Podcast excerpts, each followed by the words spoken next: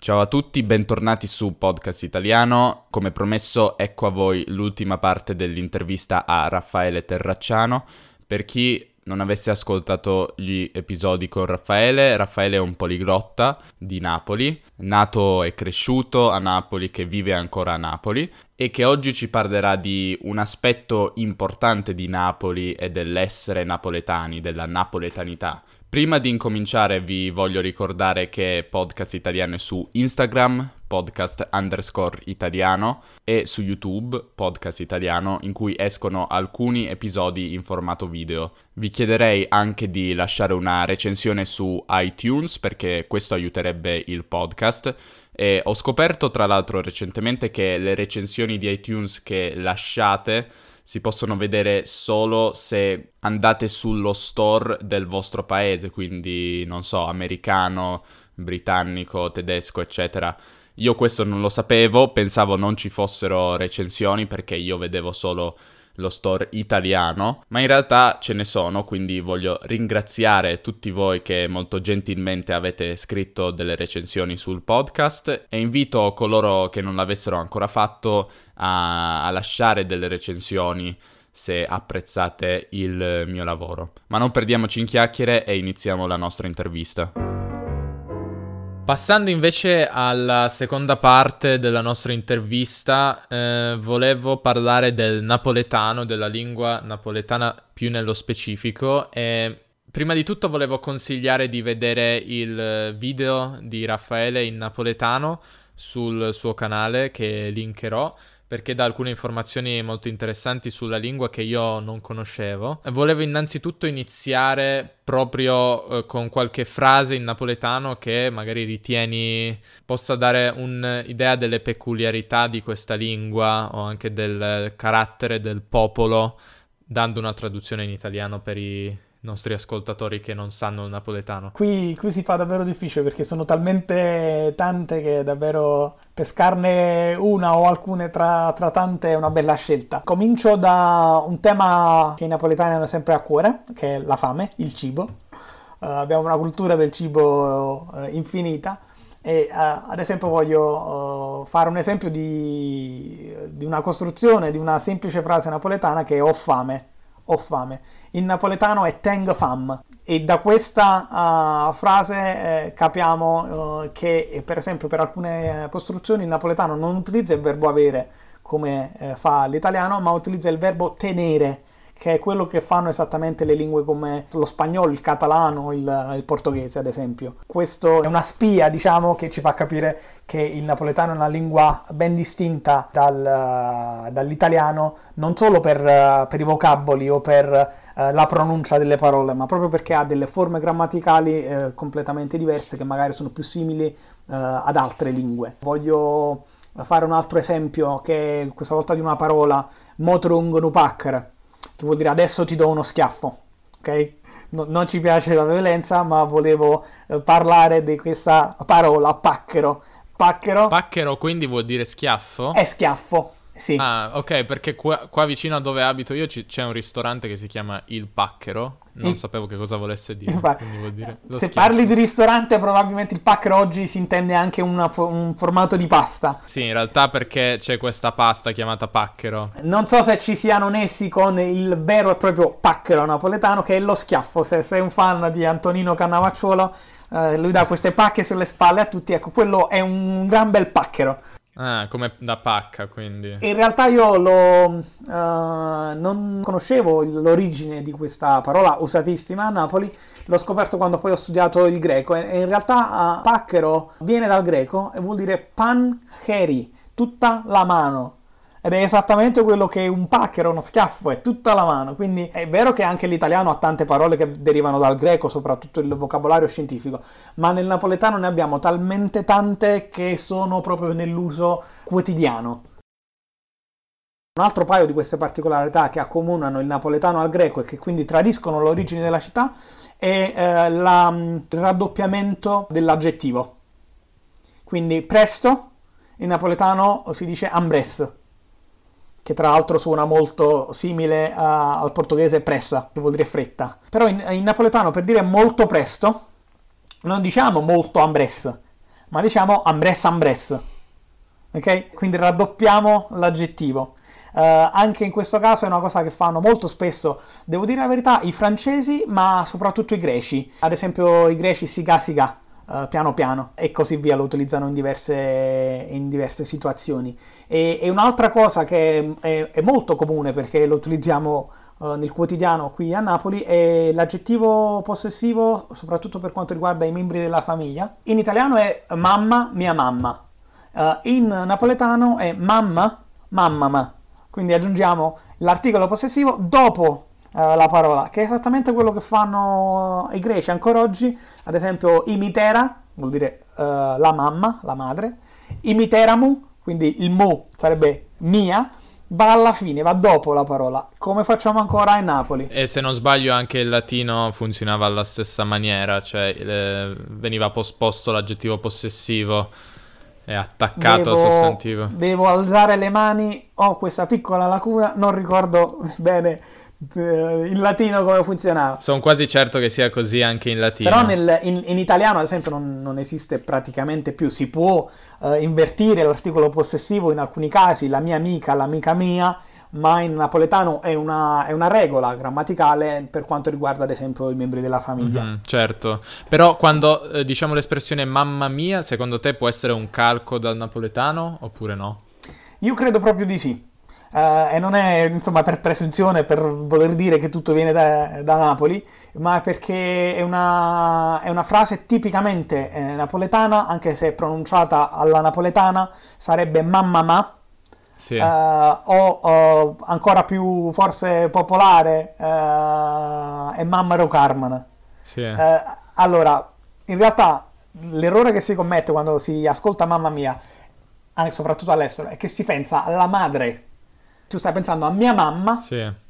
Quindi io faccio un'imprecazione a mia mamma. Non ha molto senso. In realtà è per noi mamma, in questo caso, si riferisce alla Madonna. Mm-hmm quindi quando un napoletano dice Mammero Carmen, si riferisce alla Madonna del Carmelo, che è una, che è una statua de, della Madonna bruna che si trova nella, in una chiesa in Piazza del Mercato, una delle eh, piazze più importanti a livello storico della città di Napoli. Non è tanto un riferimento alla madre, ma è un riferimento alla madre di tutte le madri, se lo vogliamo chiamare così. Quindi credo proprio di poter dire che Mamma Mia ha origini in un modo o nell'altro napoletane. Però vale anche per, altri, uh, per, altre parole. In napoletano non diciamo la mia macchina. In italiano non diresti mai la macchina mia. In napoletano è obbligatorio, è obbligatorio dire a macchina mi.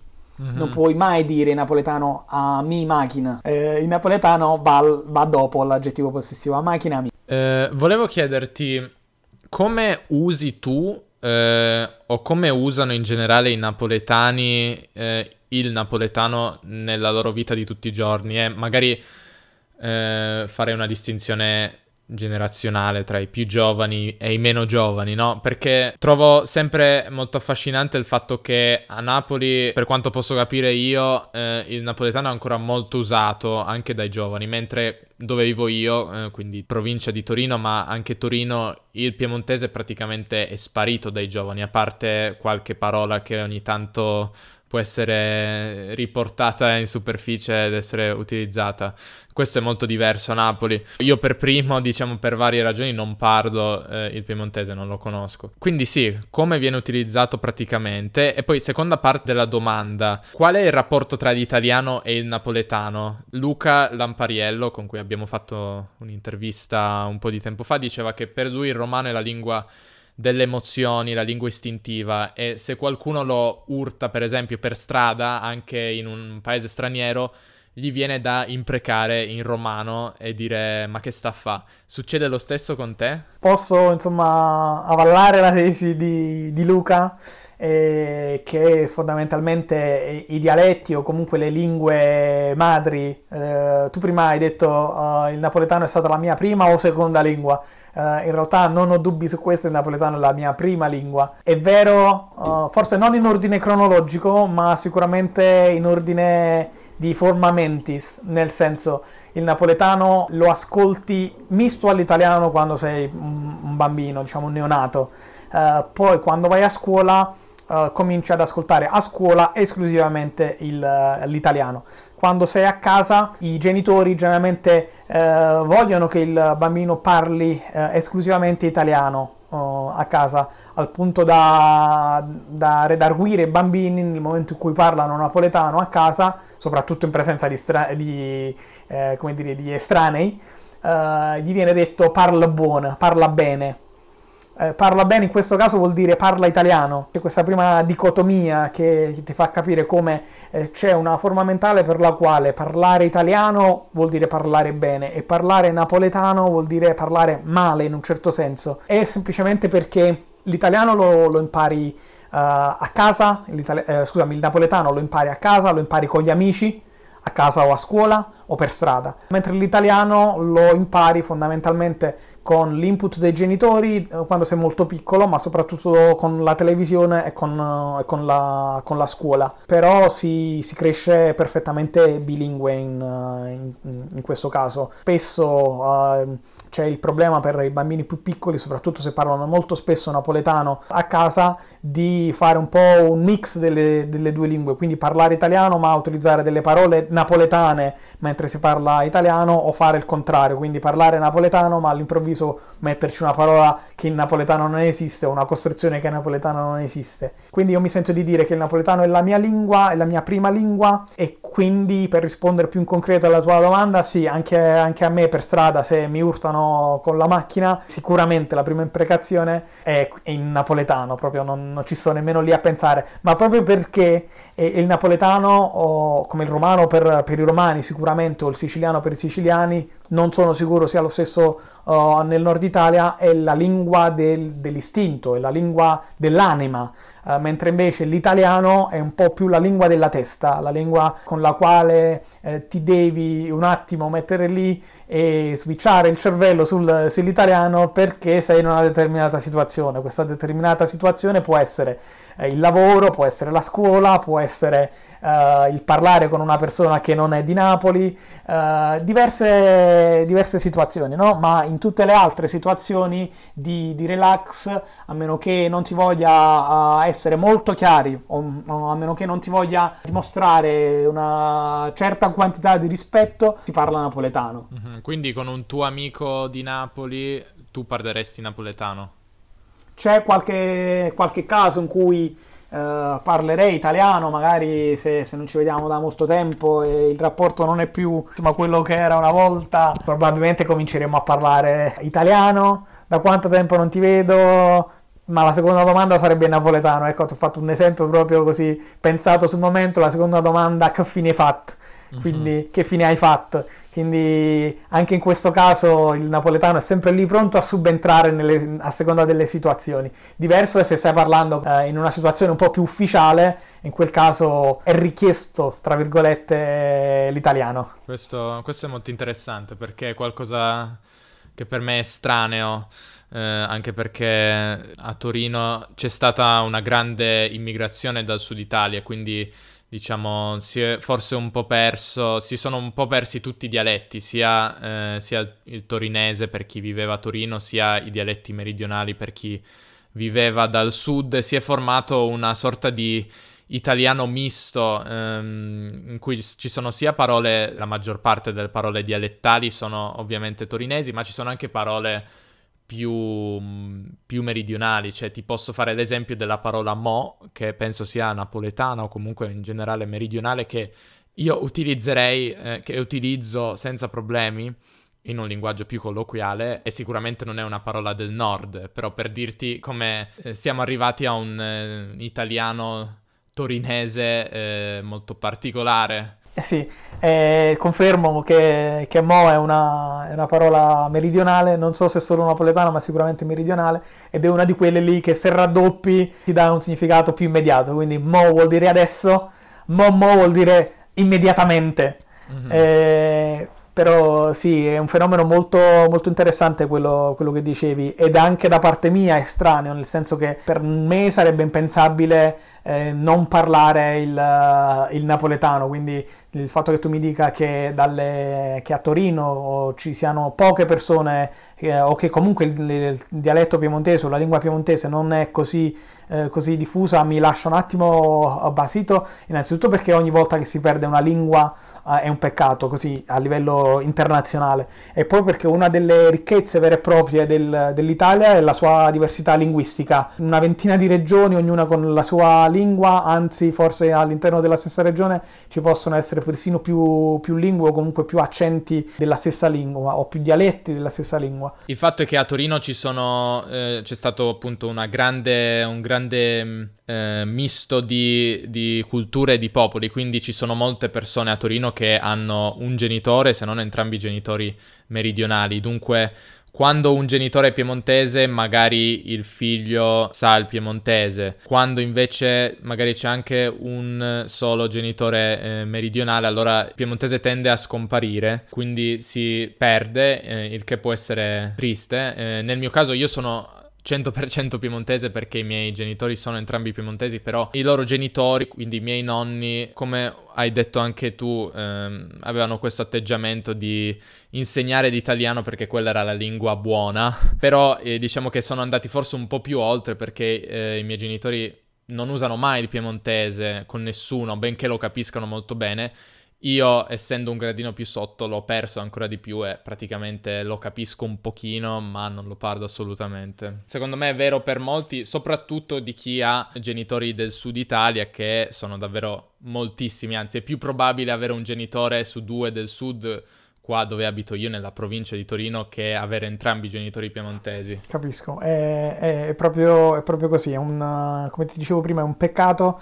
è un, un meccanismo uh, fondamentalmente comprensibile e oggi stanno nascendo tante piccole associazioni o piccoli movimenti che cercano di proteggere uh, le lingue regionali perché sono uno dei patrimoni del, del, mondo in genere e del nostro paese nello specifico. Quali sono le origini del napoletano e, e, perché il napoletano è una lingua così importante? Non so, immagino che tu possa magari fare qualche esempio anche della letteratura eh, del napoletano, della, della, poesia. Allora, il, il, napoletano è una lingua uh, romanza, è una lingua neolatina come eh, ce ne sono tante, non sono soltanto le 5-6 che si nominano uh, sempre, ma ci sono poi tutte le piccole lingue, piccole più o meno, uh, lingue, lingue, regionali. Anche perché, eh, come, si, come, hai spiegato nel tuo video, ci sono dai 6 ai 12 milioni di parlanti di napoletano, che è una cifra molto, molto grande. Eh sì, perché ai, a tutti gli abitanti fondamentalmente della Campania vanno aggiunti tutti uh, i uh, napoletani o discendenti di napoletani che si trovano in giro per il mondo, che hanno lasciato, le cui famiglie, i cui avi hanno lasciato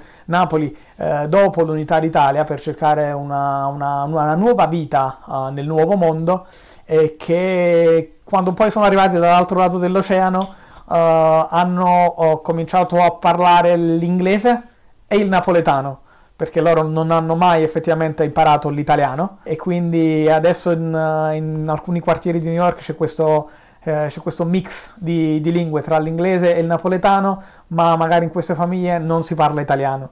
È un fenomeno molto interessante. E per farti solo un esempio che è lampante a tutti, quando vedi un film doppiato in italiano, un film americano doppiato in italiano, eh, la parte eh, dell'italo-americano in originale ha una, un accento molto forte italiano. Quando poi lo doppiano, doppiano il film in, in, italiano, la parte di quello che ha l'accento forte italiano viene spesso fatta da uno che ha un accento forte napoletano, un accento forte siciliano. Sì, sì, anche eh, nei celebri Simpson il non mi viene in mente il, il nome del, del poliziotto. Il commissario Winchester. Esatto, lui ha una... viene doppiato con un accento napoletano. Sono Davide del futuro. Parlando di Simpson, serie che da piccolo guardavo sempre, e del commissario dei Simpson, eh, ho fatto una scoperta. Nella versione originale Winchester si chiama in realtà Wiggum. Questo forse perché in italiano Wiggum avrebbe avuto un suono troppo strano. Volevo farvi sentire l'accento napoletano dato al personaggio nella versione italiana del cartone nella scena della macchina da scrivere invisibile in cui il commissario fa appunto finta di scrivere ciò che Homer è venuto a denunciare da lui.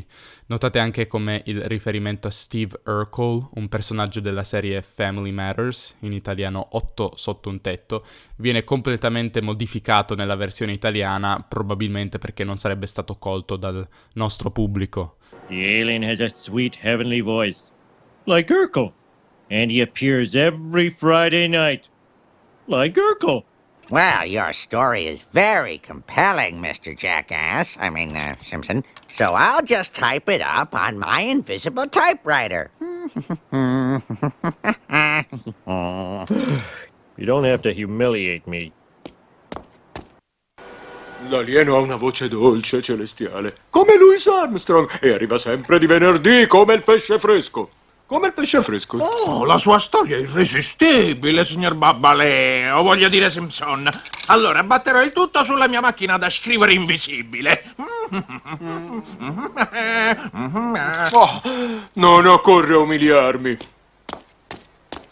di, di, esempi ce ne sono, si può prendere tutto il padrino certo, per, certo, tutta sì. la saga per fare degli esempi, ma ce ne sono tanti, dal, uh, dai Soprano ad esempio, lì sono tutti italo, italo-americani e, e, quando dici italo-americani nel 90% dei casi stai parlando di uh, italiani meridionali americani, ecco, italiani del sud americani, o napoletani, o siciliani, o calabresi, o pugliesi, nella stragrande maggioranza dei casi e quindi c'è questa trasposizione. È anche interessante secondo me che questi italo-americani, eh, queste famiglie italo-americane, la parte italiana della famiglia non parlava sicuramente italiano perché era inizio Novecento o seconda metà dell'Ottocento quindi eh, probabilmente le parole che ancora adesso vengono percepite come italiane in realtà erano parole probabilmente dialettali e ci sono... Sì, è proprio, è proprio così, io faccio, parlando proprio di numeri, si, si, dice che 12 milioni di napoletani abbiano lasciato Napoli eh, dopo l'unità d'Italia eh, nel corso di quasi un secolo per andarsi a cercare una nuova vita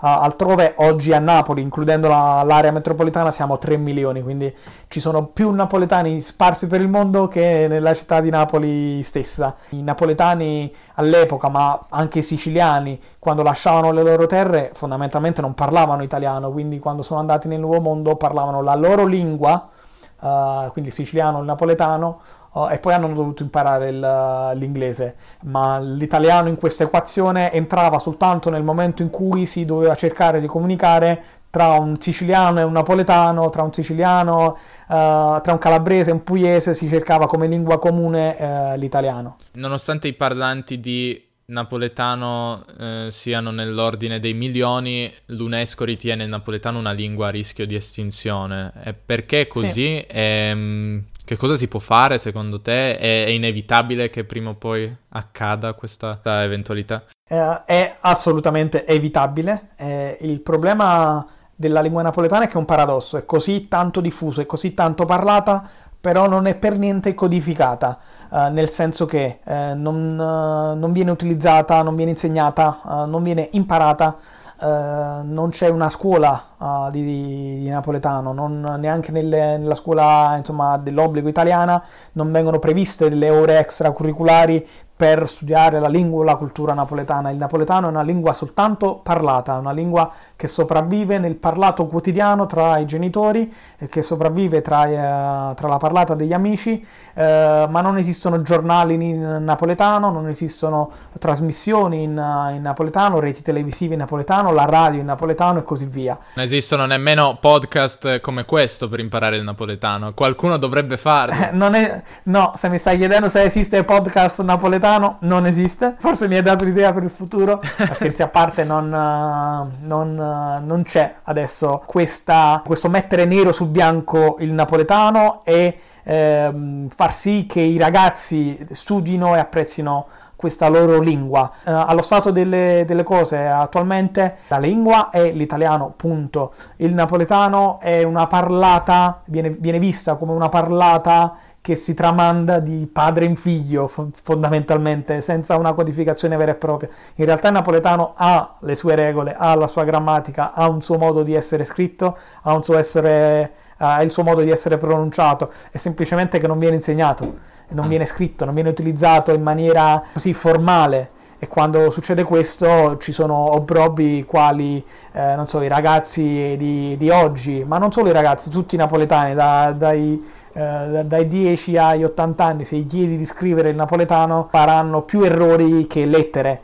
Eh, perché nessuno sa esattamente, o, o, meglio, una piccola percentuale soltanto sa esattamente come si scrive il napoletano e come si pronuncia. E questo è un pessimo, pessimo segnale per, uh, per la sopravvivenza della lingua, che non è in, uh, che non è in pericolo uh, in quanto lingua parlata, ma è in pericolo in quanto lingua non codificata, lingua non protetta.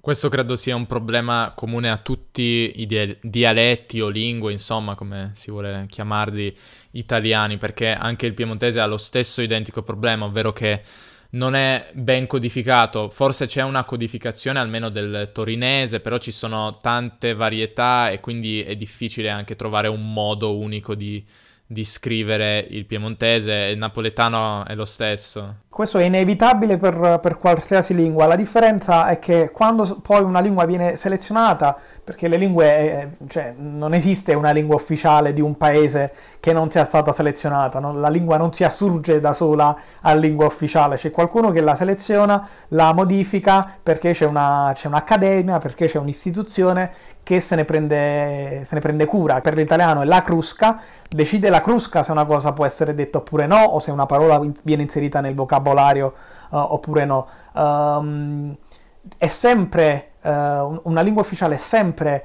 uh, una lingua che fondamentalmente esiste ma non esiste perché è un, non è altro che eh, il mettere insieme eh, lingue eh, che si parlano in una certa zona geografica più o meno ampia. E poi si fa del lavoro di taglio e cucito. Quindi si prendono alcune cose che si dicono in una regione alcune cose che si dicono in un'altra regione. È esattamente quello che ha fatto Dante nel XIII secolo. Sì. mm, diciamo il padre della lingua italiana la sua lingua fondamentalmente la lingua che, con cui ha scritto la Divina Commedia non esisteva. Fondamentalmente è stata una sua creazione o quella dei poeti, dei poeti del, del tempo come lui si è utilizzato il fiorentino aulico dell'epoca, ma con l'inserimento di alcune parole o modi di dire che venivano magari dal siciliano. Quella poi è diventata la lingua italiana. La stessa cosa succede in Spagna con il castigliano, in Cina con il mandarino. Sono lingue che vengono codificate Uh, vengono uh, selezionate come lingue ufficiali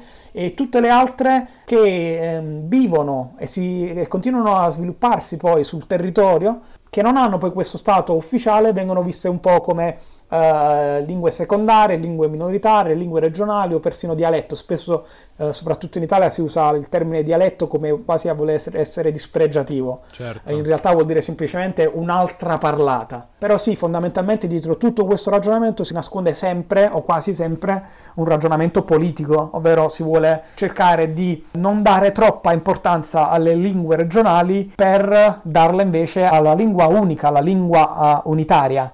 Uh, quindi per tenere unito uh, a livello culturale il paese si difende la lingua nazionale e si bistrattano un po' le lingue invece regionali. Sì. Quindi eh, abbiamo detto che il napoletano non è codificato e immagino che anche per questo motivo ci siano diverse varietà di napoletano. Volevo chiederti quanto, quanto, è vera questa affermazione e quanto siano diverse le diverse varietà. Eh, pu- puoi capire un napoletano di un'altra città della Campania oppure potresti avere delle difficoltà? uh, ci sono alcuni, eh, diciamo, alcuni dialetti del, del, napoletano nella regione della Campania che sono più difficili da capire rispetto ad altri. Insomma, mi viene in mente di, il dialetto di Pozzuoli, di Torre del Greco o in alcuni casi anche delle, delle zone di Avellino, persino nel, nel, sud della Campania c'è, adesso non ricordo esattamente la, la località, ma c'è una località nel Cilento in cui si parla una versione del napoletano che è molto più vicina al siciliano che non al napoletano. Come ti dicevo prima, le, le, lingue sono organismi viventi, quindi si sviluppano in maniera simbiotica con il territorio. È impensabile pensare che senza un intervento umano in due parti differenti del mondo si parli esattamente la stessa lingua Quindi il napoletano, eh, diciamo quello che dà poi vita alla cultura napoletana, alla musica, alla canzone, al teatro napoletano, è generalmente quello che si parla a Napoli, ma ogni singola città, ogni singola zona della regione della Campania avrà una sua versione del napoletano, con modi di dire specifici, con pronunce specifiche, addirittura alcuni vanno più in là e dicono che il napoletano in realtà è un insieme di lingue, ovvero tutto l'insieme delle lingue che si parlano nel sud Italia, fatta esclusione Sicilia, per la Sicilia e il sud della, della Puglia e il sud della Calabria.